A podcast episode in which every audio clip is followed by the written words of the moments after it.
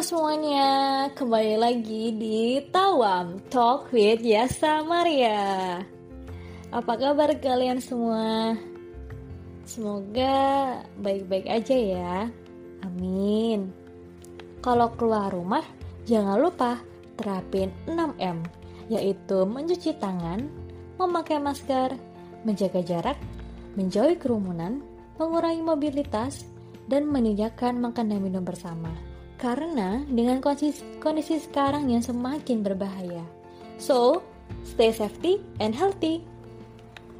Nah, buat kamu nih yang lagi malam mingguan kelabu, seperti biasa, aku dan Maria akan menemani kalian, para jombloan dan jomblowati nih, yang lagi di rumah aja sambil nonton drama Korea mungkin, atau ngerjain tugas, atau mungkin keluar bareng teman aja. Oh iya, lagi PPKM ya. Udah di rumah aja guys, jangan ke mana-mana ya. But it's okay, nikmatin semua yang ada sekarang. Karena nanti akan ada saatnya kamu merindukan masa-masa kejombloan itu. Karena kamu masih bebas beraktivitas dan tidak usah pu pusingkan untuk memberi kabar. Percaya deh sama aku. Nah, buat yang pertama kali dengerin, kenalin, namaku Yasa Galuh dan Frida Marisari, mahasiswi Kristen Satya Wacana. Hari ini kita membahas apa nih Maria? Oke, buat Yasa dan teman-teman, hari ini kita punya topik yang sangat seru dan menarik juga yang pastinya, yaitu mengenai mental health. Dan kita juga nanti akan bahas dan kupas secara tuntas mengenai mental health dan kita mau sharing-sharing juga pastinya. Kamu tahu nggak ya mental health itu apa? Jadi mental health itu adalah kesehatan mental ya. Tahu nggak sih Yas, kalau kesehatan mental itu penting sekali kita perhatikan. Tapi aku heran nih, kenapa orang-orang tuh lebih suka mengabaikan kesehatan mental? Padahal kesehatan mental itu nggak kalah penting sama kesehatan fisik. Mental health apa sih itu? Iya dong, pastinya ada. Nah, kesehatan mental itu biasanya berkaitan dengan stres, kecemasan, gelisah, ketidakmampuan menyesuaikan diri. Dan masalah-masalah ini dapat mempengaruhi aktivitas yang kita kerjakan loh. Selain itu, masalah kesehatan mental juga bisa membuat seseorang bertindak melakukan hal yang negatif. Bener-bener, aku setuju banget sih. Tapi ngomong-ngomong tentang stres nih, aku punya cerita sedikit tentang pengalaman uh, belajarku. Jadi waktu aku ngajain tugas itu aku pernah stres berat karena uh, apa banyaknya tugas terus susah untuk memahami materi terus belum lagi kegiatan lain.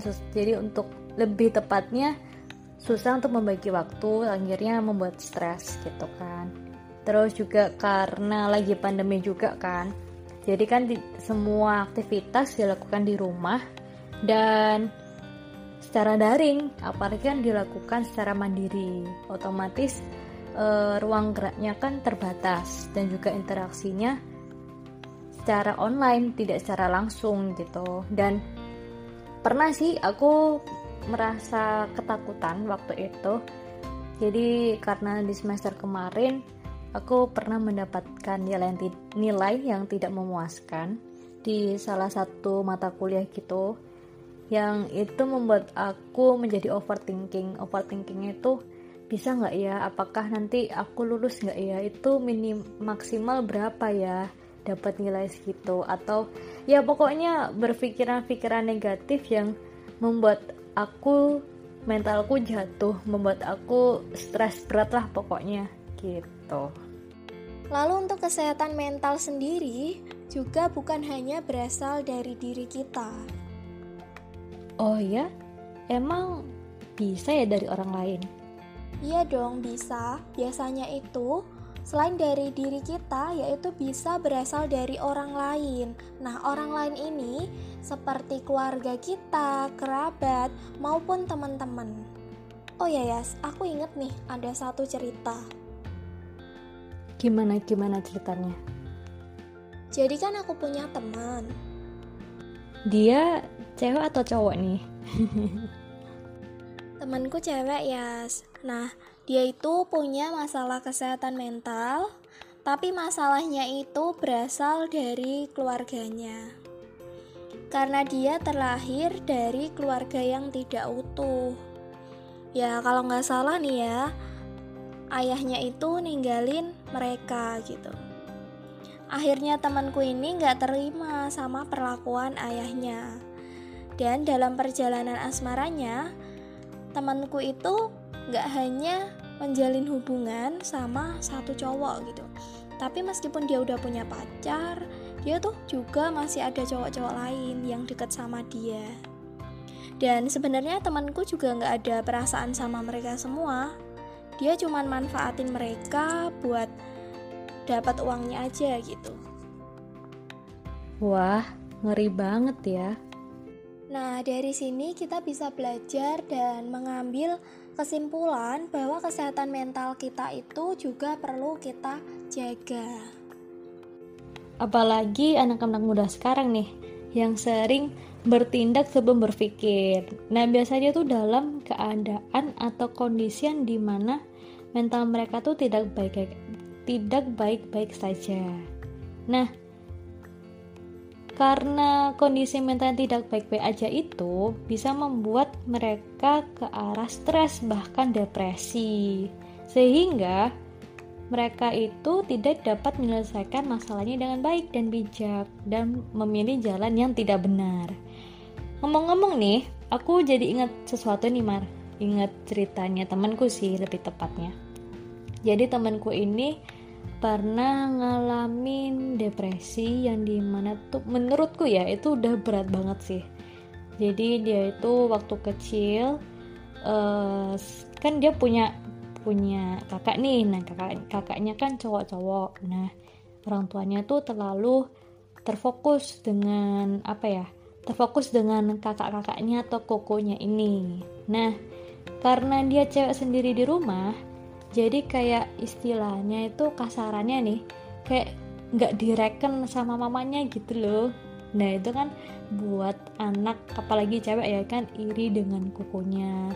Bahkan sampai sekarang pun kayak gitu man gitu. Jadi kayak kasihan gitu. Terus harus uh, kerja sendiri gitu kan disuruh kerja gitu. Padahal kokonya itu nggak disuruh kerja gitu kan bahkan dia sampai capek. Aduh ya aku capek banget.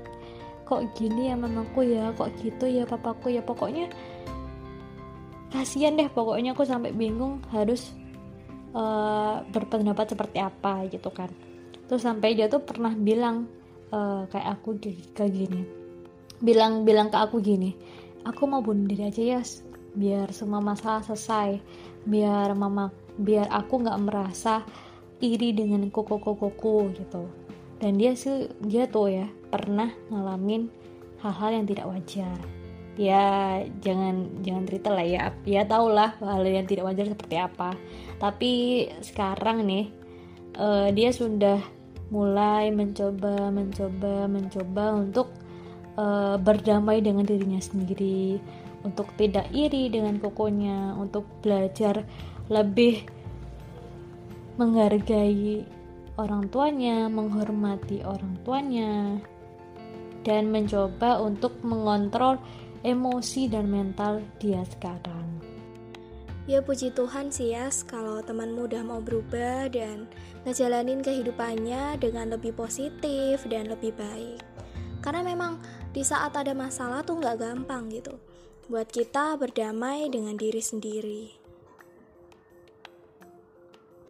Ya, kita berdoa aja supaya temanmu ini memang benar-benar bisa tetap sabar dan ngejalanin kehidupannya dengan baik gitu. Sangat memprihatinkan ya.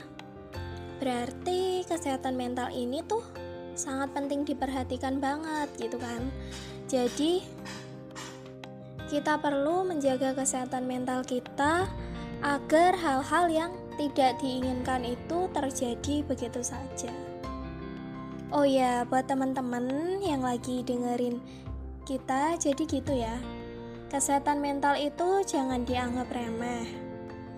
Buat kalian mungkin yang sedang mengalami stres, banyak masalah, atau tekanan batin, dan bahkan lagi down, kalian bisa lakuin hal untuk mengungkapkan keluh kesah kalian. Misalnya, kalian bisa mengungkapinnya dengan orang terdekat kalian dengan bercerita. Dengan begitu, kalian akan mengurangi beban pikiran karena sebuah masalah itu tidak hanya bisa kita selesaikan sendiri, tapi kita membutuhkan peran orang lain juga untuk dapat menyelesaikannya. Jangan memilih menyendiri dan mengurung diri kita ketika ada masalah, karena itu justru akan membuat diri kalian semakin stres dan bahkan sakit mental. Kalian juga bisa memilih untuk pergi keluar atau mungkin refreshing jalan-jalan ke alam nih sama teman-teman atau sama keluarga atau sama pacar mungkin untuk uh, biasa untuk meringankan beban pikiran kalian nih selain itu bisa lebih berpikir jernih ketika ada masalah karena kalau kita berpikir jernih maka masalah atau jalan keluarnya itu dapat diselesaikan dengan baik dan benar. Nah, itu juga bisa membantu menghindari stres, teman-teman. Jadi, jangan berpikir hitam di atas putih. Maksudnya apa sih itu? Kita harus dapat berpikir dengan jernih terhadap hal-hal yang sedang terjadi. Oh ya, teman-teman. Aku punya saran nih ya. Jadi gini, Ketika kalian punya masalah sama orang lain, jangan lampiasin masalah kalian itu sama dengan orang lain yang tidak bersangkutan. Mungkin kita boleh hancur karena orang lain, tapi jangan sampai juga kalian menghancurkan orang lain. Mungkin rasa sakit dan kecewa kalian bisa kalian ubah dengan menghargai orang lain. Jangan sampai ketika kita sudah merasakan hal itu, justru kita ingin orang lain juga merasakan hal tersebut. So, buat kalian tetap jadi orang baik ya. Biasanya nih Mar, kondisi mental tidak baik-baik saja itu bisa terjadi nih dari masa kanak-kanak Mar. Nah, di mana masa kanak-kanak itu kan dia suka-sukanya tuh banyaknya meniru perilaku atau aktivitas yang sering dilakukan oleh orang dewasa. Nah, selain itu, anak-anak itu lagi suka-sukanya mengeksplor hal-hal yang baru sampai akhirnya dia belajar hal-hal yang baru menurut dirinya sendiri dan sebagainya. Nah, terkadang tindakan atau perilaku orang tua atau orang dewasa ini tidak pantas dilakukan atau diperlihatkan oleh anak-anak, seperti memukul, atau berkata kasar hingga melukai mental dan psikisnya dia. Nah, biasanya nih, kalau misalnya memukul atau memarahi atau berkata-kata kasar sampai melukai psikis dan mental itu dapat membekas pada pikiran dan batin mereka hingga dewasa kelak. Nah, selain itu, ada juga mengalami keterlambatan perkembangan hingga akhirnya pencapaian hasil belajarnya kurang maksimal. Nah, hal tersebut itu bisa membuat sulitnya mencapai kualitas hidupnya yang baik dan produktif di masa mendatang. Setelah melewati masa kanak-kanak, pasti dong mereka beranjak remaja. Nah, yang sering terjadi nih, beberapa anak remaja, bahkan dewasa itu sering mengikuti gaya hidup atau penampilan yang sedang tren atau bahkan yang sedang dipakai oleh temannya. Contohnya nih, kalau temannya pakai baju brand A, dia pengen beli atau pakai baju brand A juga. Kalau ada temennya pakai mobil A, dia juga ingin mobil A juga. Dan bahkan sampai mencuri perhiasan atau barang-barang yang ada di rumah kemudian dijual untuk mengikuti gaya hidup temannya. Nah, alasannya apa sih? Alasannya biar bisa gabung atau temenan sama mereka. Nah, kalau tidak berteman, dia tidak akan ditemani dan akhirnya dia mengalami stres karena tidak bisa mengikuti gaya hidup teman-temannya dan mendapatkan bullying dari teman-temannya. Yang kedua, mengalami kegagalan dalam hidup. Setiap orang pasti dong mengalami masa-masa gagal dalam hidupnya. Maksudnya, gagal mencapai apa yang mereka ingini. Misalnya, dalam sekolah biasanya tidak lulus kelas atau bahkan gagal menjalin persahabatan dan sebagainya. Apalagi nih, pada orang-orang dewasa yang sudah bekerja pasti mengalami tekanan pekerjaan. Misalnya, ia ingin mencoba membuka usaha. Ternyata setelah dilakukan selama satu bulan, akhirnya bangkrut. Nah, bisa saja kan karena kurangnya pemasaran, atau bisa juga rasanya tidak konsisten, atau hal-hal yang membuat berkurangnya konsumen datang. Tetapi nih, gagal itu tidak hanya di situ saja, bisa juga gagal membahagiakan keluarga, teman, saudara, sahabat, dan sebagainya. Menurutku pribadi nih, tidak ada yang namanya gagal, tapi adanya belum waktunya aja sih. Atau mungkin bukan jalannya di situ, tapi gagal itu ketika kita menyerah dan putus asa. Jadi, jangan lupa ya, mau bangkit dan terus mencoba dan tetap semangat. Buat teman-teman yang hari ini mungkin sedang mengalami sakit mental, jangan sedih Kali ini aku akan membagikan cara penanganannya. Nah, untuk cara penanganannya sendiri ini juga tergantung dari jenis penyakitnya. Yang pertama, ada depresi. Depresi ini biasanya bukan hanya sekedar rasa sedih biasa. Tanpa penanganan yang tepat, depresi cenderung akan menetap dan bisa bertambah parah yang bisa mengakibatkan seorang penderita depresi mencoba bunuh diri, mengonsumsi alkohol secara berlebihan, dan menyalahgunakan narkoba. Untuk itu, seorang yang mengalami ini harus menanganinya dengan melakukan konsultasi terhadap psikiater, sehingga akan mendapatkan penanganan yang tepat. Yang kedua, ada mengenai kecemasan. Untuk kecemasan sendiri, pengobatannya berupa terapi, konseling, ataupun menggunakan obat antidepresan. Untuk perawatan diri, bisa dengan menghindari alkohol, mengurangi asupan kafein, penghentian merokok, dan manajemen stres. Bisa juga dengan melakukan terapi perilaku kognitif, meditasi, dan psikoterapi. Dan yang ketiga, ada gangguan stres pasca trauma. Untuk pengobatannya sendiri terdiri dari obat-obatan dan terapi. Penanganannya berupa berbagai jenis psikoterapi serta obat untuk mengatasi gejala tersebut.